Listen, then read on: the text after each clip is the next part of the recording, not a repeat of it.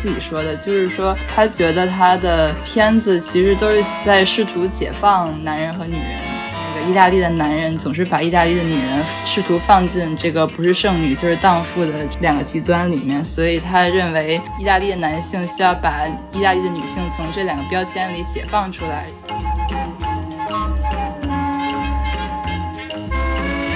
他对自己的生活做了一个总结，他总结出来的生活的本质是什么呢？生活就是一场既漫长又无聊又漫长的狂欢。然后在这个狂欢里面，我们没有诗篇，我们只有马戏，只有热闹而没有诗意。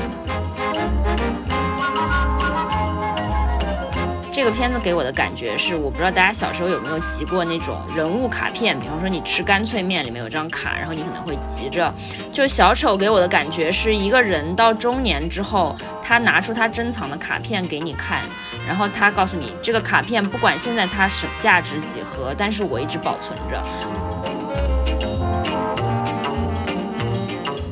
大家好，欢迎收听散场通道，我是麦高芬。今天是我们费里尼一百年诞辰特别节目的下半集。在上半集里，我们回顾了费里尼导演对于电影界的意义，他的人生经历以及他早年的创作风格。那今天这期节目，我们将从甜蜜的生活讲起，回顾他接下来的创作生涯。也欢迎大家加入我们的听友群，微信搜索“散场通道 After Cine”，添加我的个人微信号就可以申请入群了。那我们开始吧。好，我们接下来讲。费里尼的下一个阶段啊，在下一阶段里，他有三部作品以及两部参与的短片吧，就是《甜蜜的生活》、《薄伽丘七十》，中文名也翻译叫《三燕西春》，还有《八部半》、《朱丽叶与魔鬼》以及《勾魂摄魄》。这五部电影，我觉得可以被视为他的一个精神分析的时期。嗯，就费里尼他在六十年代初接触了荣格的心理分析理论，就是荣格他有一个人格结构理论，然后他其中有有几个呃人格的原型，八部半里。大家可肯定都记得他有一句，呃，他小时候记得的一个咒语，阿萨尼西玛萨，玛萨，对，那个其实就是一个 dog Latin，就是它其实是把每个音节都中间加了一个 s，然后重复了一下，它其实就是阿尼玛。阿尼玛是意大利语的灵魂的意思，是吧？对，但是它在荣格的心理分析理论里面指的是一个女性的意象，而且是就是男性心中的女性人格。然后，相对女性心中的男性人格就是 animus，就是他其实对于异性和异性的关系，其实也是一种对于自己。内心的一种探索，就是他在平衡和身边的女人的关系的时候，他之所以那么痛苦，他也是因为在失去失去自我。所以费里尼最后想要寻求的是一个在荣格理论里叫做自性化，就是他要一个人最终成为自己的一个过程。然后他这个探索又是跟那个异性的关系非常有关的。其实我觉得这个阶段里，费里尼有一个很明显的创作风格的变化。就我们再看他之前的作品，更多的时候他是作为一个观察者的身份出现的。他观察的是意大利的社会，他观察的是身边的女性。就比如说《卡比利亚之夜》的这个里面的这个妓女卡比利亚，其实本身是有人物原型的，是费里尼早年认识的一个生活很窘迫但依然充满希望的一个小妓女。但在他精神分析的这个阶段里，费里尼其实是把镜头对准了他自己，更多的时候是在描绘他的一个内心的一个世界。通过他的《孤独三部曲》，费里尼成为了一个国际级的大导演。他拥有了作为一个导演能享有的最大的权利，而因此他的物质生活极大的丰富之后，他的精神生活开始出现了荒芜。这就跟意大利一样，在战后经济经历过了崩溃，但同时又很快的腾飞了起来。与此同时，他们的精神却越发的荒芜。我觉得在这个时期，精神分析时期的费里尼，他把镜头对准自己之后，他对自己的生活做了一个总结。他总结出来的生活的本质是什么呢？就是呃，我自己的概括啊，不一定准确。生活就是一场既漫长又无聊又漫长的狂欢，然后在这个狂欢里面，我们没有诗篇，我们只有马戏，只有热闹而没有诗意。就我觉得，其实他在拍呃意大利社会，无无论是大街小巷还是上流社会，都会有一种对比感，就是他会把虔诚的宗教的东西和非常物欲的那种。把他们摆摆在一起，形成一个对比。就是他他在用心理分析分析意大利社会的时候，其实把意大利的社会分成了一个圣洁的部分和一个放荡的部分。然后他在表现女性形象的时候，也经常会把女性分成这两个不同的角色，就是圣圣女和。荡妇。对，所以为什么这个卡比利亚的真名叫玛利亚，对吧？这是一个宗教隐喻是吗？对，然后他作为玛玛利亚和卡比利亚就是一个人的两面，所以其实也也有点。暗合那一个人的两个不同的人格，还有要探索一个人最终成为自己，然后就要要把两个融合成一个整体那种感觉。其实他的很多很多片子，包括《八部半》，包括《朱丽叶与魔鬼》，它其实最后都是讲的是，好像是要把这个极其圣洁和极其放荡的东西想办法结合在一起，并不是要放弃一个，就是。什么都不要放弃，然后要想办法结合在一起，然后突然整个人获得了一种平和。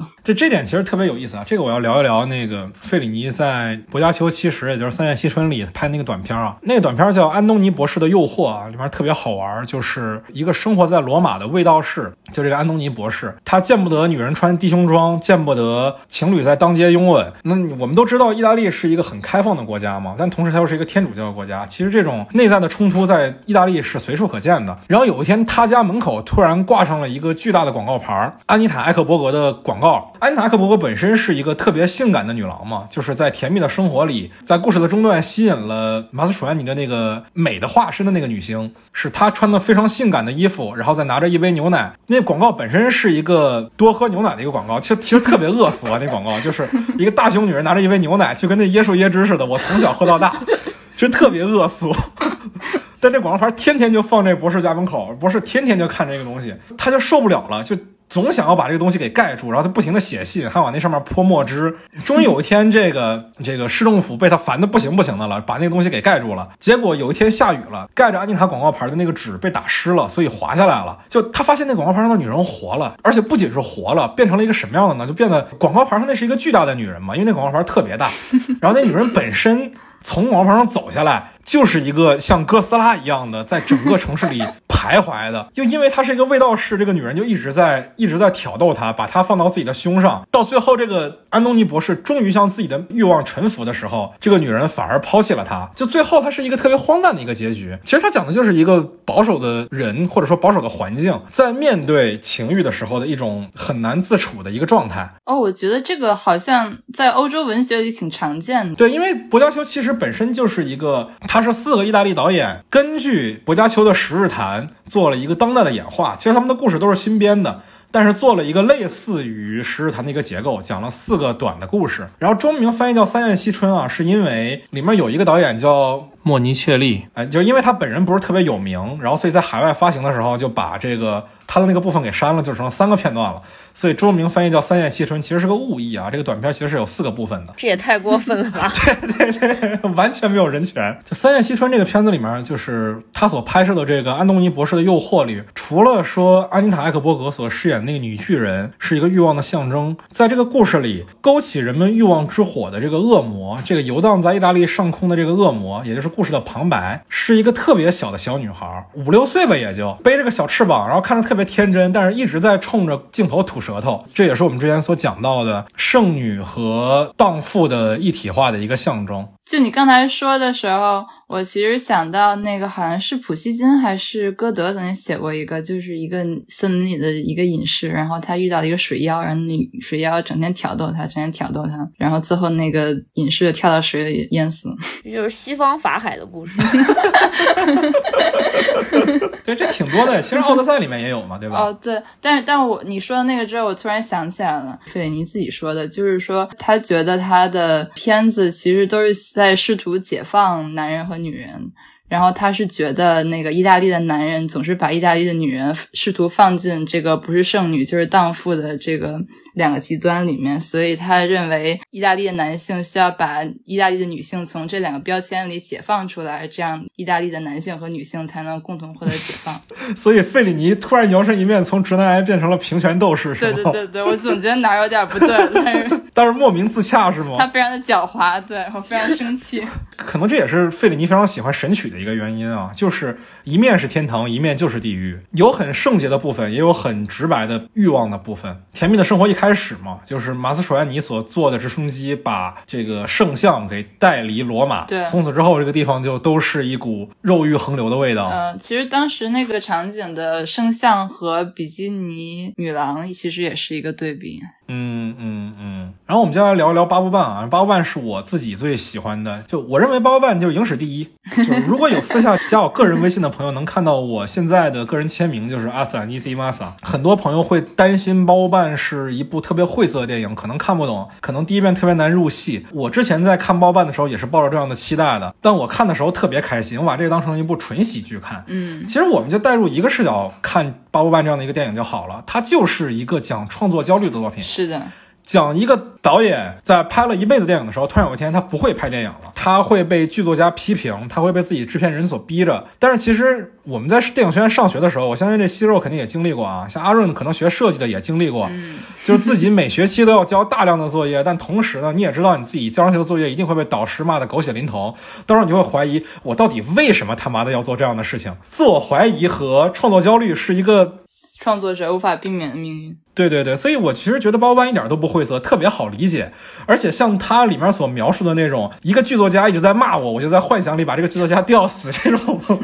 特别狡猾的小人的情节，我觉得还特别可爱，特别好玩。一个人面对自己的卑鄙已经很难了，还要直白的把它呈现在银幕上，这说实在，这事儿挺。挺残忍的，尤其是对自己是挺残忍的一件事儿。那费里尼在这部里就是，他一方面表达了自己作为导演的对自己的怀疑，他认为自己是一个没有才华的无能的导演，但他同时又认为自己作为一个丈夫是一个失德的丈夫，自己作为一个情人也是一个卑鄙的情人，然后自己作为甚至作为一个男人也是一个懦弱的男人。他为自己的这部电影一直在选一个女主角，然后怎么选都选不到，但是最后。就是他幻想出了一个女孩，这个女孩就是在广场上递给他圣水喝的那个女孩。电影的最后又一次出现了，不仅成为了他电影的女主角，也成为他的情人，成为他人生的女主角，解决了他一切的麻烦。就是一个男人得对自己痛恨到什么样的一个程度，才会期盼着一个女人的出现，解决他生活里一切的所有的麻烦。就我觉得这个实在是又可笑又可悲，把自己这种可笑与可悲都十分坦诚的表现在银幕里，实在是太太有勇气了。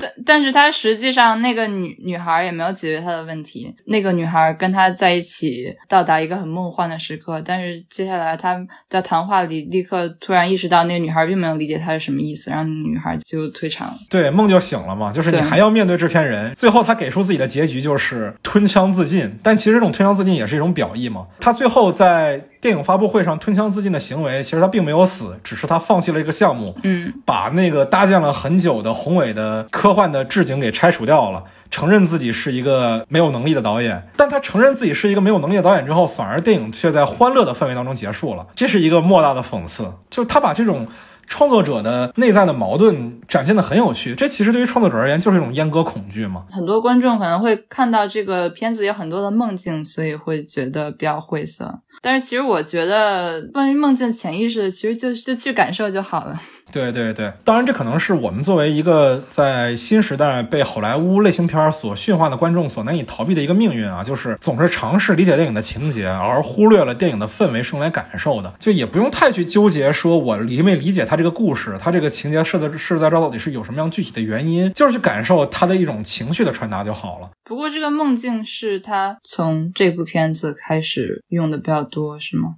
甜蜜的生活里有一些夸张的段落，但是不像《八卦半》里这么明显。比如说这个故事的主角马切洛嘛，和那个安妮塔·艾克伯格在。罗马市中心的喷泉里嬉戏的时候，突然之间天就亮了，特别具象的诠释了什么叫“春宵苦短”四个字，对吧？就真的很短，一下就过去了，一下天就亮了，一下就要回到现实的世界里。他其实之前也有一些这种超现实的因素啊，包括像《卡布里亚之夜》里那种催眠，但是在《八部半》里是用的最多的一个。当然，这阶段我觉得某种程度上也是他对于后世影响最大的一个阶段嘛，因为《甜蜜的生活》拿了金棕榈，这个《包办》也拿了奥斯卡最佳外语片，其实。后世的很多导演都是受他的这两部作品的影响，比如我们刚才说的伍迪·艾伦，还有意大利后来的年轻导演索伦蒂诺。索伦蒂诺目前这个阶段最为人熟知的两部作品，一部是《绝美之城》，一部是《年轻气盛》。在我的观点里啊，我觉得《绝美之城》某种程度上就是对甜蜜的生活的一种颓靡的再现。它展现的更多的是罗马的环境，展现的更多的是上流社会的没有朝气的颓靡。其实是某种程度上跟《甜蜜的生活》里的表达是非常相似的。而《年轻气盛》当中的那个导演。哈维凯特尔，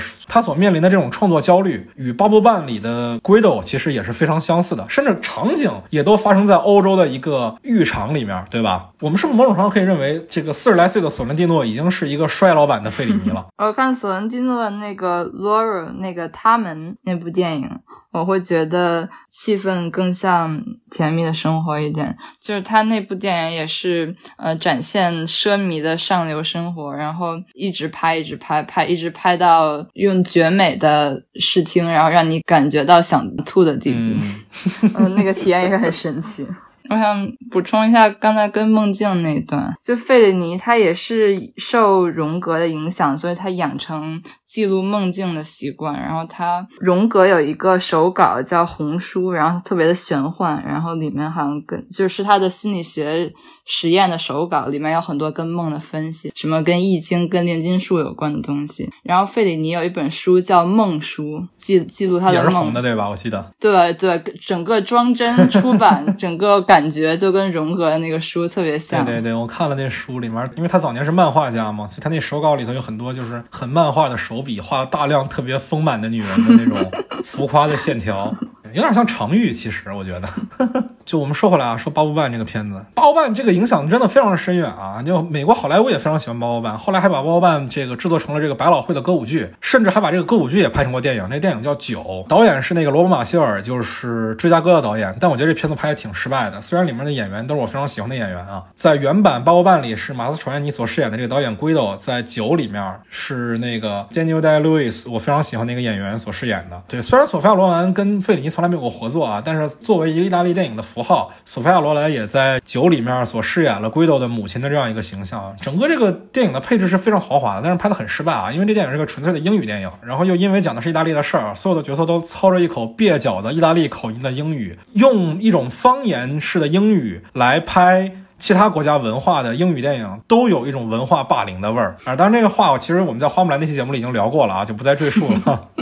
包办是费里尼的最后一部黑白作品啊，在之后他就拍了这个《朱丽叶与魔鬼》。某种程度上来说，很多人认为这是一部女版的包办啊，当然我觉得不是啊，我觉得这是他在解构他和马西娜的婚姻关系的这么一个片子。就这故事里的这个女人，马西娜所饰演的这个女主角朱丽叶，那个马西娜本人的名字也就是朱丽叶塔嘛，就是故事里女主角的名字。所以其实能看出来，这有一些现实指涉的因素在里面。她怀疑自己的丈夫出轨，她的丈夫也经常不在家，然后她认识了自己特别性感的女邻邻居，但一方面是她在寻找自己丈夫出轨的证据，一方面这个女邻居也在一步一步的进入她的生活里，带她去解放自己的欲望。但是呢，我总觉得在这个故事里有一些同性恋因素的暗示啊。对这个，我查了一些文献，好像没有人提到说这个片子跟同性恋有相关，可能是我个人的过度解读，大家随便听听就好。在故事里，马西娜这个角色朱丽叶，她在小的时候演过一个舞台剧，在里面她所饰演的是一个被宗教所烧死的一个女孩，然后她的外公不让她去演这样一个角色，后来她的外公就带着自己的情人。坐着飞机私奔了，特别超现实的一个情节啊，就自己开着飞机跑了。而饰演她外公的情人的那个女人呢，跟她的这个女邻居是同一个演员。我觉得那个女人本身就代表着朱丽叶这个角色对于欲望的一个象征。她为什么会担心自己被？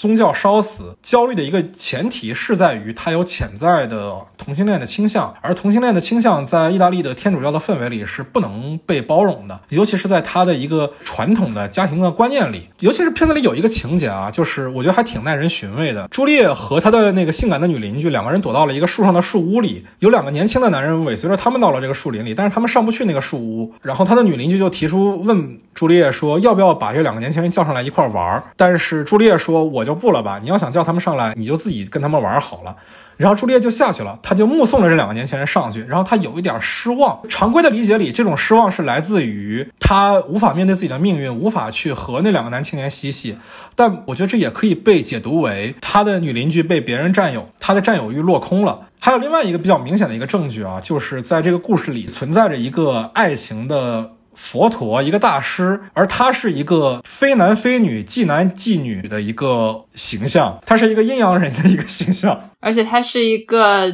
呃著名的德国的同性恋前卫舞蹈演员演的。而且这角色出现的比较早嘛，这个角色出现之后，朱丽叶的生活当中才出现了那个性感的女邻居。就是我总觉得这个大师是对朱丽叶这个角色的一个性的一个启蒙。啊，对，而还有一个就是当时故事里有提到嘛，说这个朱丽叶中学的时候有个女同学，然后那女同学莫名其妙就自杀了，但在故事里并没有解释她自杀的一个原因，只是说他们俩的关系曾经非常的要好，这事儿也因此成为朱丽叶的一个心结嘛。那我觉得这其实也是有一个那方面的暗示。你这么一说，我觉得片头她迎接丈夫回来之前，她不是跟两个女仆有一段互动？现在想想，其实可以往暧昧的方向解读。天哪，你被我说服了是吗？我觉得也不是不能往这个方向联想，但我觉得桑德拉米洛那个形象在那里的话，就是真的直男直女都会为之倾倒吧，是很正常。当然，我们都知道这个片子本身是讲到了费里尼和马西娜的一个婚姻关系，所以我就不得不对他们俩的人物关系爆出一个怀疑，就是我们都知道费里尼他所追求的女性并不是马西娜这样的一个形象，他喜欢的是丰乳肥臀的女人。那他们的婚姻稳定的前提有没有可能源于他们共同的性取向呢？过度揣测了啊。对，就虽然我帮你找很多证据，但我不赞同你的观点。刚才讲他那个两个男人从吊篮往上去的时候，其实我觉得是一个非常恶趣味的，就是就是从洞里进去的一个镜头。当时女邻居就站在那儿，然后张开腿，然后他们那个两个男的就从下面的洞进去。对 你这个描述也很会描述啊，发现。就很直观，呃，但是我我要说，就是我其实非常喜欢《朱丽叶与魔鬼》，因为我我一直是认为费里尼是一个非常直男癌的导演。作为一个呃女观众，感觉非常的冒犯，是吗？对，但是这个片子，然后就是是有体会到，好像他有有试图在拍一个就是。呃，女性角色试图在成长，试图在找到自我的这样一个故事。然后，所以我看到结尾的时候，其实感觉还挺治愈的。关于麦高芬刚才说的那同性恋的事情，我有去查一些文献，比较传统的女性主义电影理论就提到，就主流电影里的男性凝视，然后说观众会把自己带入男性的角色。但是女女性主义学者就会说，那女性应该女性观众应该把自己带入一个什么样的角色？就之前有提到过，说《朱丽叶与魔鬼》是有点像一个女版的八部半。呃，有很多学者也会觉得，就是这里边的朱丽叶的这个角色，她其实还是带着费里尼本身的特点，所以她其实是一个带有直男属性的一不是很纯粹的一个女性角色。在拍《朱丽叶与魔鬼》的时候，呃，费里尼是让马西娜按照自己的感受去演，但实际上这个故事里面的情节都来自于费里尼自己做的梦，但是他要求。马西娜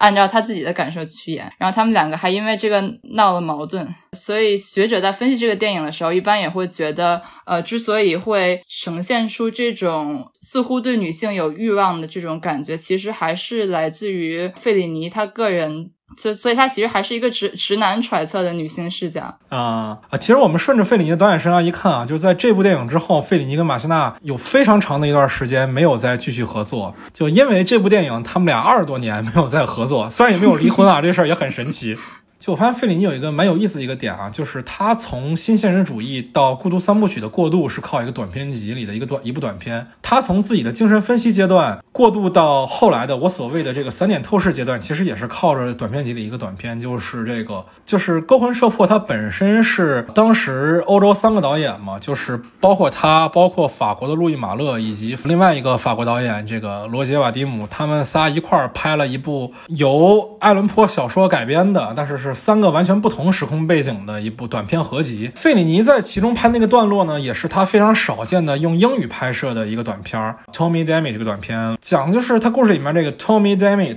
他是一英国演员，然后来意大利领那个奖，他又看不起意大利这个城市的。浮夸，在这个短片里，其实托米这个角色对意大利的很多的鄙视，也是费里尼本人对意大利的不满吧。比如说法拉利跑车所象征的狂欢式的消费主义，比如说这个 Tommy Demi 这个演员所来参演的这部通心粉西部片，其实能看出来一点这个费里尼对以莱昂内为首的这个通心粉西部片的一点点不满啊。到了最后，Tommy Demi 也没有获得自己内心的平和，一方面是他内心对于莎士比亚、对于但丁的。艺术抱负的追求，但一方面他又沉迷于声色犬马，沉迷于。美丽的女人和法拉利跑车，就其实我觉得在费里尼的这个阶段，每一部电影其实都跟八部半一样，都是他自己内心的迷惘和求索的过程。但从勾魂摄魄开始，我觉得他其实就在跟角色有了一些本质的区别，就他和角色开始渐行渐远。到了后来的他的下一个阶段，就是以爱情神话，也就是萨蒂利孔。和卡萨诺瓦这些电影为代表的这么一个阶段里，他跟他的角色已经越来越远了。他的下一个阶段，也就是他的中后期，我个人概括起来叫他的散点透视阶段，包括了像萨德利孔，也就是爱情神话，还有小丑、罗马风情画、阿马科德、卡萨诺瓦。管弦乐队的彩排、女人城和传续前行这七部作品所组成的，其实是他创作生涯跨度最长的一个阶段。在这个阶段里，他已经摒弃了他之前的传统的叙事模式，他的故事开始越来越不围绕着某一个中心来讲，像是一种散点透视的长卷一样，去展现一个环境、一个氛围，仿佛在看他这样的电影的时候，就像在看教堂穹顶的画，或者说是《清明上河图》一样。你从哪儿看都可以，然后它也没有一个故事的完整性，它就是想到哪儿讲到哪儿。我们还是按照时间顺序先讲一下《萨德利孔》。《萨德利孔》本来是改编自这个公元一世纪的一本游记小说嘛，它本意是指就是放荡的人，其实跟浪荡儿是一个意思。萨提尔就是罗马神话里边那种淫荡的那个游牧之神，整天吊儿郎当不干好事儿，跟仙仙女搞一搞的那种。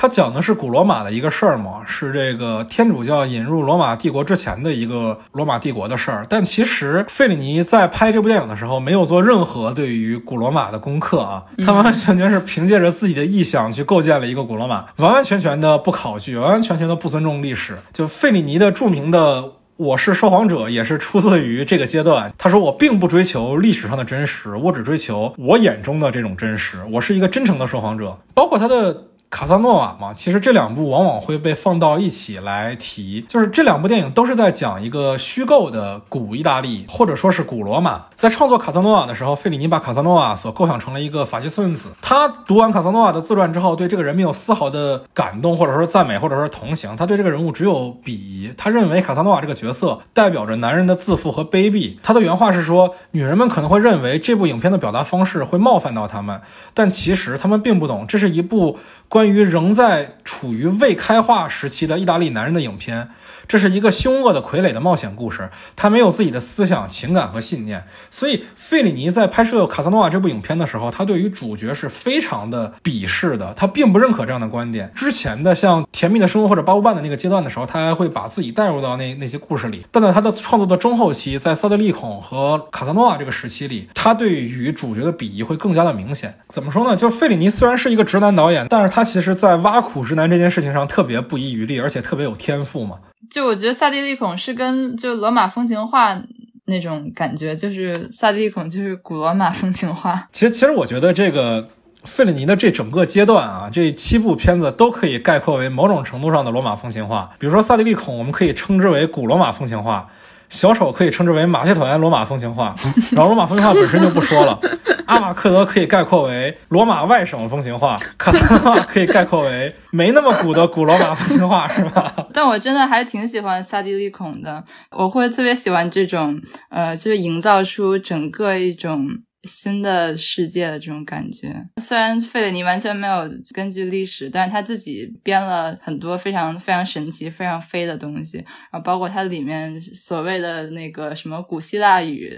吟诵，都是他自己编的古希腊语。但是我觉得他营造出来的这种氛围是非常有效的、非常有力量的。我看费里尼的这种片子，而特别是不在现代的片子，我反而会有一种跳脱出来，就是我一直会感受到的那种道德不安感，然后反而可以更尽情的享受费里尼整个的这个视听体验给我带来这种享受，我就不会一直在想那个直男癌的问题。对，没错，没错。对我我也挺喜欢《萨利孔》这个片子的，里面特别有意思的一件事情就是，就费里尼的所创作的男性角色里，他们都有一种。相似的焦虑，然后这种焦虑可能是源呃因为不同的原因，但是最终的根本的内在的原因都是相似的。比如说，《甜蜜的生活》里是这个人的文学抱负得不到施展，《包包办》里这个人的创作的困境，包括《卡萨诺瓦》里这个人的政治理想得不到抒发。你放到《萨利孔》这个片子里就最直白的，这部片子里的男性角色担心的是什么呢？担心的是自己阳痿了，而且里面的表达特别的搞笑。对他发现自己不行了的时候，他的措辞是：“我的宝剑不再锋利了。”对，因为他是个战士，然后他就向中年的男人求助，带他去见了一个医生。而那个中年男人描述他的病的时候，他说的是这个男孩的权杖罢工了。你就发现，其实就是这是一个很妙的一个比喻。男人总把那个东西比喻成他们那个阶段最想得到的东西。呃，在年轻的时候，男孩最想得到力量，所以把那个东西比喻成宝剑。而到了中年的时候，男人最想得到的是权力，就把那个东西比喻成权杖，其实特别损，特别的，就是讽刺起直男来，特别不遗余力。就是就是，虽然他自己本身就是直男的一员啊，但也因此他特别能懂直男的这种心理，还挺有意思的，反而透露出一种可爱，而不是一种刻薄。关于这个电影，还有一个八卦啊，就是。啊，这可能会吸引一部分的听众。香港三级片《唐朝豪放女》的编剧邱方健在看完《萨迪利孔》之后心血来潮，把这部电影改编成了另外一部故事发生在唐朝的三级片，叫《唐朝绮丽男》。那片子还是钮承泽演的。然后在《萨迪利孔》之后，他就拍了《小丑》。《小丑》其实是最大程度的展现了他的马戏团情节的一部电影。本身其实这部电影也模糊了故事片和纪录片的一个界限。我觉得更多时候这是一部他的私人影像吧，是他把自己的情感投射在。在了这部影片里，相比而言是一部你去理解费里尼电影中的符号的一个注释，相当于是。对，是有这个感觉。我我特别特别喜欢《小丑》这部电影，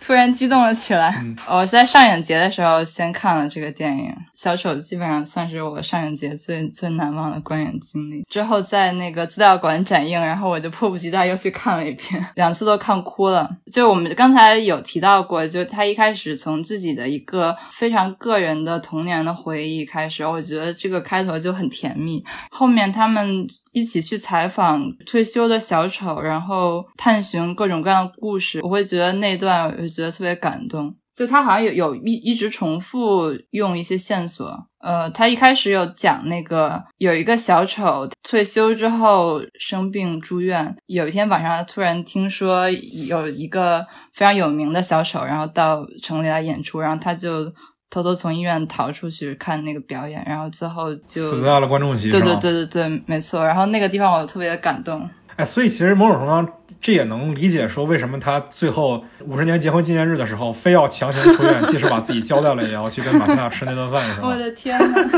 我好刻薄啊！我的天，没有，我就觉得其实是一种要把生命献给艺术和表演事业的，我觉得非常感人的。因为我觉得这个片子其实也在讨论这个小丑被时代淘汰的问题嘛。他们去一路采访很多人，然后最后好像没没法解决这个困境，然后最后就来到了小丑的葬礼。小丑的葬礼一开始非常压抑、非常悲伤的气氛，但是搞着搞着突然又非常的荒诞，然后非常的搞笑，然后整个以至于把这个死掉的小丑。以一种闹剧的形式把他吵醒了，就是面对绝望和困境，然后又有一种。非常荒诞的形式，然后找获得了新的希望，就就感觉他每次死掉之后，然后又会找到一种一种方式复活。所以我觉得，就只要这种表演形式，他能够以自己的这这种真诚的方式，在观众身上能再次唤起那种共鸣，他就可以死而复生。所以我觉得他就不会被淘汰的。就是这部电影给了小丑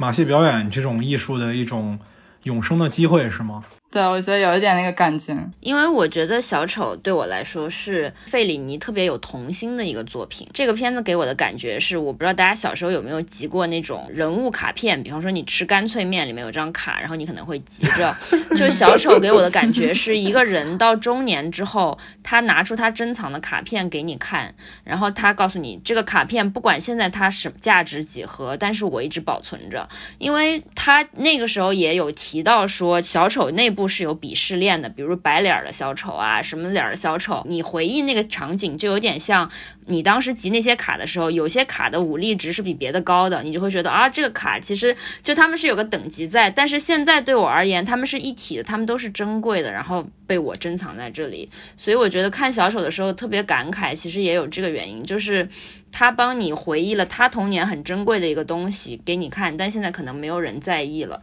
但还是他会一直珍藏下去。怎么说？男人至死是少年，是吗？对，我觉得这片子里面有一段还挺感动我的。但是，这其实不是片子里面本身展现的，在片子里面只是一个很小的片段，它也没有详细展开，是我后来查资料看到的一些内容。这片子里面介绍了一对小丑夫妇啊，他们在欧洲流浪演出。那个女的小丑呢，是是卓别林的小女儿维多利亚·卓别林。对，这个维多利亚·卓别林的母亲呢是。美国剧作家尤金·奥尼尔的女儿，尤金·奥尼尔因此和他决裂了，因为尤金·奥尼尔特别看不上卓别林嘛。我们也可以理解一个剧作家看不上电影作者的这种心态，其实很可以理解的。而且那时候其实卓别林已经很老了，那时候卓别林已经五十四岁了，但是尤金·奥尼尔的女儿这个小奥娜呢才十八岁，其实是非常不能被时代所接受的一段恋情。但是非常有这种宿命感的是，这个他们的女儿维多利亚·卓别林长大了之后，爱上了一个小丑。然后，并且跟这个小丑一块儿流浪去了，去了欧洲，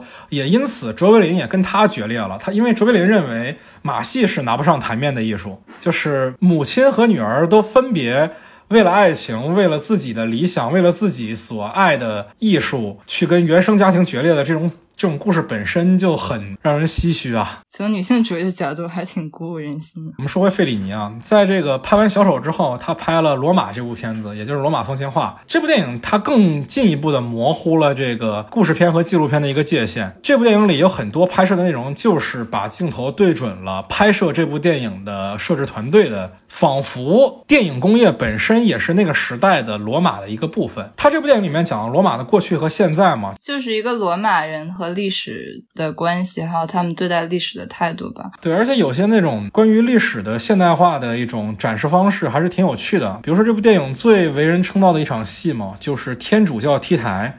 展示了现代化的天主教服装，我不知道那服装是真的还是费里尼自己编的啊？肯定是他自己编的，就是各种什么霓虹灯、十字架呀之类的。这些段落其实我觉得在那个索伦蒂诺的年轻的教宗里也用了很多。索伦蒂诺不行，对我被索伦蒂诺骗了。我在看那个年轻的教宗的时候。对他佩服的五体投地，结果发现费里尼场戏把他两季度都拍完了，是吗？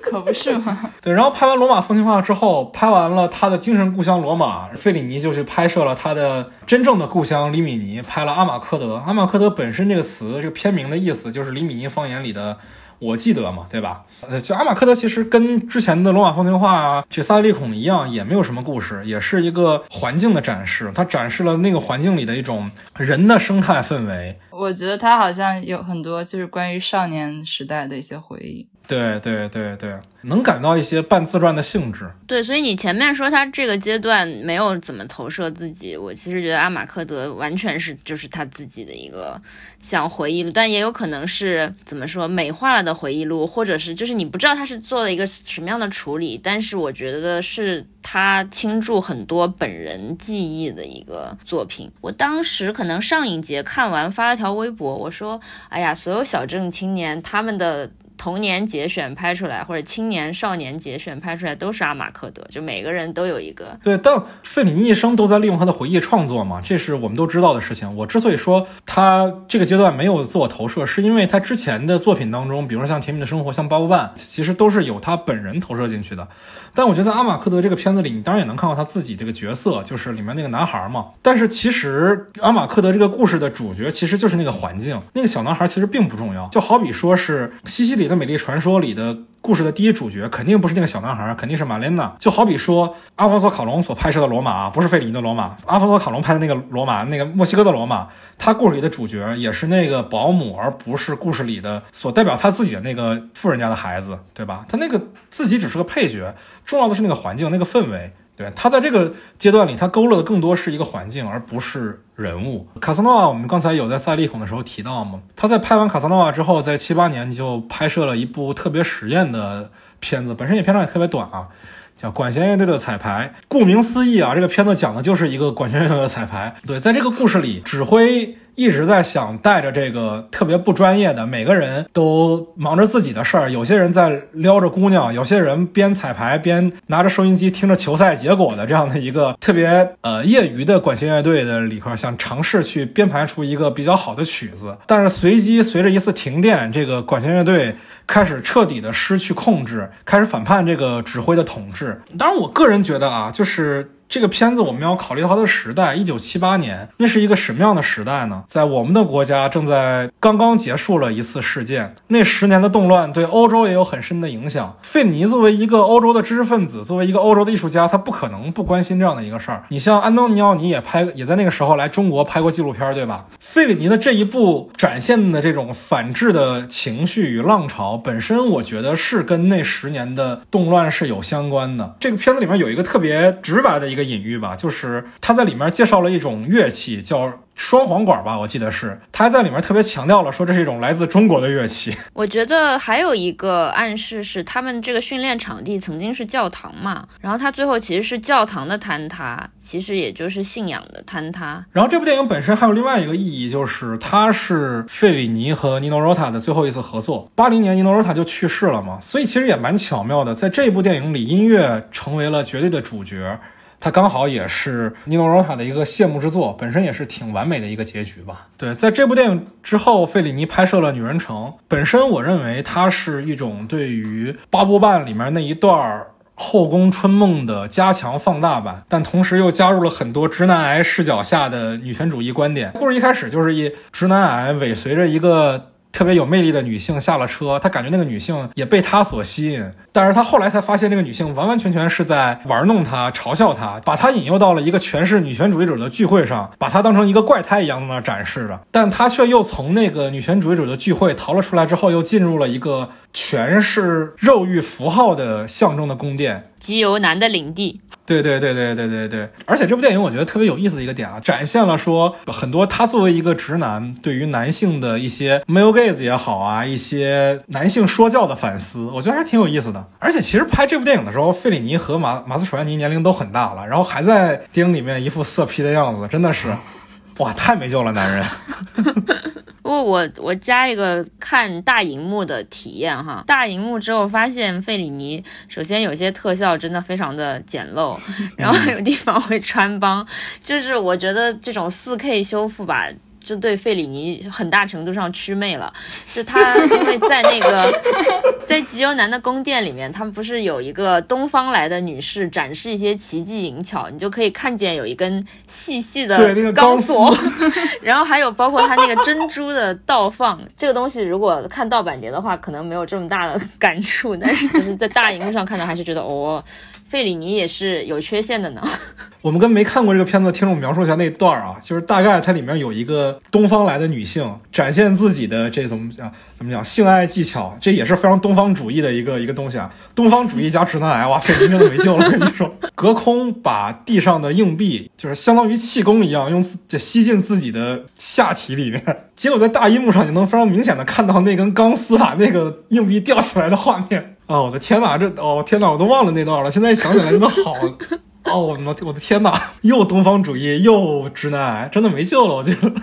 然后在拍完《女人城》之后，他又拍摄了《穿越前行》。对我们刚才不是提到了吗？说大银幕的 4K 修复，很多时候是一种对费里尼的残忍。那在这部《穿越前行》里就体现的特别明显，因为这部完全发生在海上的电影呢，它完完全全是在摄影棚里拍的，也就是我们之前所提到的其内奇塔五号摄影棚。它所有的那个海浪都是拿塑料布做的，就特别的，怎么说呢？我只能说，在现在来看是一种风格吧。传续前行，我最惊讶的是那个里面盲女是皮娜鲍什演的。对对对，没错。对我当时看的时候觉得，嗯，这个人有点眼熟，但是最后回去查的时候发现，哇，是皮娜鲍什，就是蛮震惊的。皮娜鲍什是一个对于当代舞蹈特别有影响意义的德国舞蹈家。文德斯还拍过他的纪录片儿。对这部电影里面还有一个比较有意思的点嘛，就是船上面载满了欧洲各个地方的人，行船的过程当中，一战就爆发了，船上突然就上来一群塞尔维亚的难民，就难民危机爆发嘛，所以他等于船上原本都是艺术家和贵族阶层以及政客，突然多出了难民一个相当于不安定的因素，所以他们一开始也会采取一些措施，比方说把众人隔离开来啊什么，但是最后其实是艺术让他们达成了一种和解，所以会出现。一起在甲板上跳舞，年轻人之间产生了爱情，就是有这样子的展开。但最后政治的压迫，他们不得不交换回难民。这部片子我觉得他就是在嘲笑所有人吧，就因为一开始他的设定是世界上最伟大的女高音去世了，第二伟大的女高音现在就变成了最伟大的，他 就得跟着这个船去参加他的葬礼。所以其实中间还会有这种对艺术家勾心斗角的展现，他就基本上是在嘲讽政客，然后嘲讽这种搞艺术的上流。社会吧，其实包括这部还有管弦乐队的排练，我都非常喜欢。但我觉得好像在费里尼的电影里，这两部不太出名。费里尼他把他的精力不再着重于那个丰臀肥乳之后，他的这个可能性是无限的，是非常丰富的。怎么讲？阳痿是男人的福报，是吗？一下子就有深度了起来，一下子就有深度了起来。我觉得其实这里几个片子聊不明白也很正常，因为就我说我也说这个阶段是费里尼的散点透视阶段，他这个阶段的故事就是很不明白，很松散。我我其实我们也能理解为什么这些电影在就是看的人是最少的，就是因为他们没办法被剪辑成那种三分钟看电影的节目嘛，对吧？他没法被简单的概括出来。对，它的内容真的需要你去看，你去。花两个小时去看这样的电影，你才能去理解它的那些内容，而不仅仅是大概看一下剧情概括，你就知道他在讲什么了。观看门槛其实还是挺高的。行，那我们再来聊一聊费里尼的最后一个阶段吧。费里尼的最后三部电影是他的一个谢幕阶段，包括了《五国》《访谈录》和《月银》三部电影。《五国》这部电影的原名叫《Ginger and Fred》，就是两个主角的名字，Ginger 和 Fred。在这个故事里的男女主角呢，他们本身就是一对儿年老的踢踏舞者，而他们的名字本身就是在致敬美国的黄金好莱坞时代的两个舞者，Fred Astor 和 Ginger Rogers。当然，这部电影的另外一个意义啊，就在于。这是马斯楚安尼和马西娜的唯一一次合作，可能全世界人民、全世界的费尼的影迷都在盼着说，有一天费里尼能让这两个人在银幕上演一回男女主角，然后直到他的人生的最后阶段，他才满足了大家的这个愿望。对，这也是费里尼《朱丽叶与魔鬼》之后与马西娜时隔二十一年之后的再一次合作。里面的这对年轻舞者，他们年轻的时候有一些过往的情事，但是到了他们这阶段都放下了一些事儿，而能更平和的面对。某种程度上来讲，是不是也可以理解为？是费里尼跟马西娜之间所放下的之前的一些他们的不和与矛盾，终于在这部电影里达成了一次和解。这部电影我理解是一种怎么说呢？美人迟暮式的悲歌啊！这种美人不只是长得好看的女性，这种美人其实我们知道，马斯楚安尼年轻的时候也非常的好看嘛，意大利情人的一个象征。但是呢，在这部电影里，她真的是又老又丑。他一出来之后，没认出马西娜演的那个女主角。对对对对对，他当时是马西娜听到隔壁有人打呼噜，然后去敲隔壁的门，结果一开门是个特别难看的一个秃头大叔。然后这个秃头大叔发现是马西娜之后说：“哦，Ginger，我发我都差点没认出来是你。”真的，那时候观众心想：“我操，我们才认不出来是你好吗？”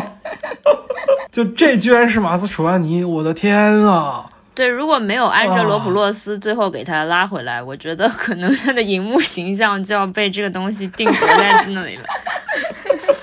我为什么说把这个阶段认为是费里尼的一个？谢幕阶段呢，就是他用三部电影去回顾了他的三个阶段。五国是在他的很多部作品之后，第一部重新回到了线性叙事的一个结构。他踏踏实实的讲了一个故事，就是一对旧情人的重新再见。这致敬了他儿时最喜欢的偶像这个 Ginger and Fred，同时也致敬了他人生中的男女主角，就是。马西娜和马斯楚安尼，但同时呢，又在这部电影里面就表现了对电视这个形式的鄙夷。对，这其实，在之前他的很多部电影里面都有体现，《朱丽叶与魔鬼》里面，就电视这个东西本身有点催眠的效果。对对对对对，就是费里尼把它视为一种媒体对于大众的催眠器的一个作用，那是他眼里的电视的一个功能。在这部里也是，就是电视是粗鄙的，是没有艺术可言的。我自己最感慨的倒不是马斯楚安妮变成什么样，而是《浪荡儿》里面的那个浮士德，五国里面演了那个电视节目的主持人嘛，他就是一个两面派，就是摄影机对着他的时候，他是一个什么样子，然后一停电，然后他就大怒，然后就说啊，你们这些垃圾演员给我上场。就是看到那个的时候，就觉得哦，如果浮士德后面找了一份正经的电视台工作，然后过着他的生活，他可能就变成现在这样。浮士德演的是个诸军是吗？对对对，是，而且他穿那种亮片亮片西装，走的节目也特别像艺术人生是吧？我的哎，天！其实某些程度上，你会觉得费里尼的电影真的是一个宇宙。马斯楚安尼这个演员永远在演一一样的角色，然后马西娜这个演员永远在演一样的角色，然后福尔德那个演员也永远在演一样的角色。然后在拍完《五国》之后，费里尼又拍了《访谈录》，名字叫《访谈录》啊，但它其实是一部剧情片。这个电影的结构非常的复杂，它是一个戏中戏中戏。这部电影本身里面拍的是一个日本的纪录片团队去拍摄费里尼拍电影的这么一个过程，但同时费里尼所拍摄的这部电影呢，又是费里尼自己年轻的时候第一次到奇内奇塔摄影棚的去采访一个女演员的这么一个经历。然后他又在采访女演员的时候进入到了一个片场，那个片场又是导演跟制片人在片场吵架的这么一个奇妙的阶段。拍摄这个纪录片的过程当中呢，费里尼本人还翘班和马斯楚安尼出来一块儿去了这个《甜蜜的生活》里的女主角那个安妮塔·艾克伯格的家里，一群人又在一块儿看了《甜蜜的生活》的段落，又在那块儿感慨了一会儿。如果说五国是费里尼对于他所热爱的东西的一次回顾的话，那访谈录就是他对于自己导演生涯的一次回顾。对，虽然马西纳缺席了呀，蛮可惜的。但是这也是费里尼一唯一一次在自己的电影当中担当主演，演的也是他自己。而且因为我是在上影节看的访谈录嘛，我刚看完《甜蜜的生活》没两天，因为当时我还没看《五国》，还没有意识到马斯楚安尼还能更丑一点，因为他在这部电影里的扮相留了个假胡子，已经挺难看的了，已经挺油腻的了。他又跟那个肥的跟决斗士一样的安妮塔·艾克伯格坐在一块儿，看他们俩最年轻、最貌美如花的段落的时候，我是真真觉得哇，好残忍啊！你费里尼你怎么能这样？其实我还看了一些周边八卦，就是安妮塔·艾克伯格之前有抱怨过，她在拍《甜蜜的生活》的时候，美妙绝伦的 喷水池场景，其实她一点都不喜欢。她说，因为那个时候她刚刚去意大利拍戏，然后其实他们所有人的语言是不通的，就是等于剧组的人跟她跟男演员都鸡同鸭讲，而且水特别特别冷，所以她对那个拍摄体验是非常糟糕，她就觉得是一段很很垃圾的回忆。所以我一直带着这个印象想在看的时候，我觉得哦，这个时候他们已经能够用 共同的语言 去看一个曾经的作品，就觉得嗯，也成长了。对，呃，对，其实这部里面还有一个点啊，蛮有趣的，就是这点可以稍微揣测一下费里尼早期电影的一个特点啊，就是我们不是说他早期电影会给人们一些希望吗？那在这部电影里，其实也是在最后，费里尼用自己的配音说，电影到这儿可能就要结束了，但是制片人会说不。这样的结局太无趣了，我们需要给观众一点光，一点希望。于是费里尼就特别刻意的在一个空的片场里面打了一束光下来，就相当于是说制片人说要有光，于是我就给他打了光。对，就这种，其实我们稍微揣测一下，是不是费里尼早期的那些有希望的结局，都是在他在没有权利的时候，制片人要求他加上的。如果他有了权利之后，他成为大导演之后，他就会去拍像《甜蜜的生活》、像《卡萨诺瓦》、像《萨利利孔》那样没有希望的结局呢？他可能本身是一个并不期待希望的人，但是却早期因为他的制片人的压力，他在电影当中。给了人物一些希望，而且把这种希望与光具象成一个真的光，本身也是一件挺好玩的事儿。我觉得是对形式的一次反叛。哦，我觉得你过度解读之后，反而有点改善我对访谈录的印象。对我之前一直在想，这个结局太刻意了吧，太鸡汤了吧？为什么能有这样结局呢？然后我们终于要聊到月银了，他的最后一部作品。在这个时候，我们已经录了四个半小时，朋友们想象得出来吗？我已经不知道这期节目会剪出剪出几期了，但是我觉得费里尼值得。好，我们开始聊月银。我自己在看月银的时候，我对月银的一个感受是，就像是我在看完一本小说之后，突然发现这小说后面还有几十页特别密密麻麻的注释以及后记，感觉他好像知道自己时日无多了一样，然后想把之前没有说完的话都再说一遍，包括了爱情，包括了政治，包括了宗教，包括了情欲，甚至存在和虚无，好像大部分的时候都在自言自语一般，特别晦涩难懂。对，其实我说实在的，我对这部电影的观影体验不是特别。觉得好啊，确实没太看懂。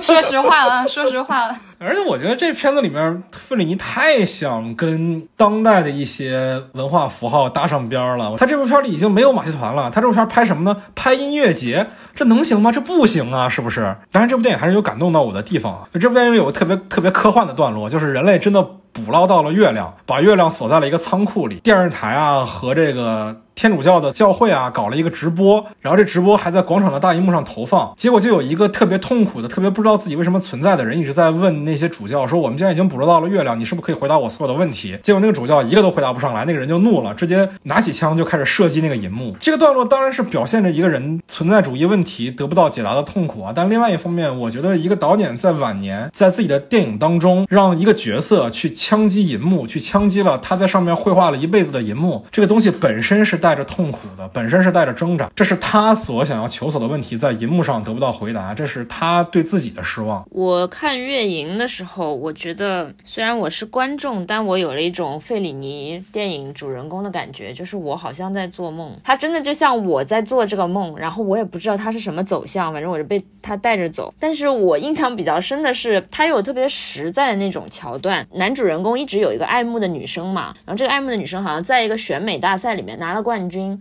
然后他就觉得很开心，然后想要去找她跳舞，但是这个女生在跟另外一个秃头男跳舞，所以他就去要了很多意面，然后要加了很多酱，他把那个 一整盘意意面拍到那个秃头男头上。我当时就有一种，明明这是一个应该是个虚无缥缈的梦，像偷月亮啊什么，这是这个梦这个语境里应该有东西，但是这个报仇的心理，包括要了很多意面酱，这东西太实际了，这怎么会出现在我的梦里呢？我就会有了一种困惑的感觉。我觉得偷月亮那一点是我。比较喜欢的是，因为最早偷月亮的这两个人，是因为男主角老在屋顶上坐着，他们要把那个车不停的变高，然后要把男主角接下来。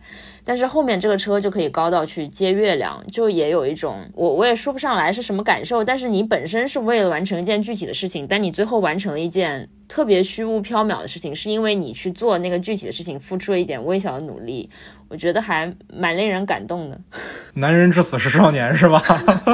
费里尼终于从他的那个只追求丰乳肥臀的女人的阶段，到现在开始捞月亮了。就我觉得他其实到最后一部电影还可以有这样嗯风格微妙的转变，我觉得还挺好的。刚才你有说他最后拍音乐节，但是好像不太成功，但我觉得其实也是费里尼一种。在理解他周围发生的事情，我觉得他有在试图做出一个反应，的确会有那种感觉，好像他已经逐渐的脱离了这个时代动。但我觉得他其实那段圆舞曲其实是有有是有那个感觉。对，今年北影节上还展映了另外一部电影，呃，《流金的声音》。对，《流金的声音》里面是讲一对以色列的配音演员的故事的。对他们两个相爱的原因，就是因为年轻的时候都参与了配音这个俄语版的费里尼的名作《巴布曼》嘛。到最后两个人和解，也是因。为在电影院里一块看乐音，他们两个在电影院看到那个乐音的段落，刚好就是那段在音乐节上的浪漫的舞蹈。好的，我们终于完整的回顾完了费里尼的导演生涯。我能再找个一下吗？我要再打拳。呃，就我在整个。观看费里尼的过程中，就之前也提到过，就是作为女性观众感受到的一种迷惑感。他的电影里不是会出现很多就是很很巨大的女性角色，是身材很魁梧的女性角色。八部半里的 Sargina，呃，阿马科德里边的那个女老板，太多了，太多了。对对对对，像那种场景里边。其实女性也是作为一个很怪诞的一个形象出现的，表现出一种超出了男性需要的女性的欲望，就被展现出一种很恐怖怪诞的感觉。其实感觉是有一种直男满足不了女性欲望的，反而对女性一种丑化。总而言之，还是怕自己萎了嘛，对吧？包括像《女人城》里这个马斯楚安尼刚逃出女权主义的领地，又差点被一个农妇强奸了，是吧？嗯，他对于女人是真的又渴望，然后又恐惧。对我，所以我觉得，就传统来讲，研究女性主义的学者都会觉得费里尼挺直男的。但是也有比较宽容的学者会觉得，比如像《朱丽叶与魔鬼》的朱丽叶的这个女性的形象，她和 Sergina 和呃舞女相。这样的角色还是有区别的，他还是有用心的去塑造他一个一个探寻自我的一个过程的一个活生生的人物，其实是要把这样的角色和。符号化的女性角色分开，然后他会在费里尼的电影里有不同的表意。对，我觉得费里尼的电影，你要把人物分成三个性别来看，一种呢叫男人，一种叫女人，一种叫朱丽叶·马西娜，对吧？就马西娜的女性角色跟她所有的其他女性角色都不是一个画风的。我想说一下，就是就是我每次看到它里面的那种很好笑的关于女性欲望的段落，然后我也会感觉到。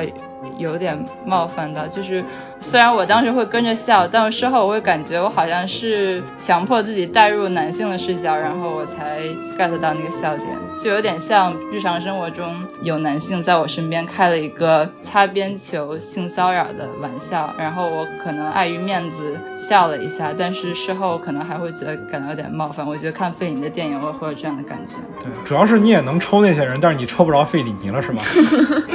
这就是还是打活区跟打死人的差别。这是这是只打活区的原因是吗？对，没有必要打死人。不过刚刚说到就是说巨大的女性形象。我其实想跟凯瑟琳·布雷亚做一个参照嘛，因为其实那个里面她也是表达说男性是没有办法满足女性欲望的。但是凯瑟琳·布雷亚是一个女权主义的女性导演，她那个里面呢会把女性的角色变成正常的样子，但是她会用比如蚯蚓暗示男性男性的这个形象。哇，这真是蛆啊！我靠，她就是这样的一个呃，就比如《解放的潘多拉》里面那个女生把一个蚯蚓，就是真的是个蚯蚓，不是我现在编的哈。他放在自己的某些部位，然后其实这是他的 性觉醒，但是因为男性没有办法满足他，挺好的，想看。行，那今天其实也就到这儿吧，我们已经录了将近五个小时的节目了，这个我想象不出来这期节目要剪多久啊！对，非常感谢两位朋友今天晚上花这么长时间陪我们聊，我觉得我们要不然这期节目做收费节目得了，也许在这个平台上推出了精简版之后，还会再推出加长版啊。想想想听加长版的朋友们，可以在评论区告诉我，然后我会给你们支付渠道的。我们明年再见吧，朋友们。明年见，明年见。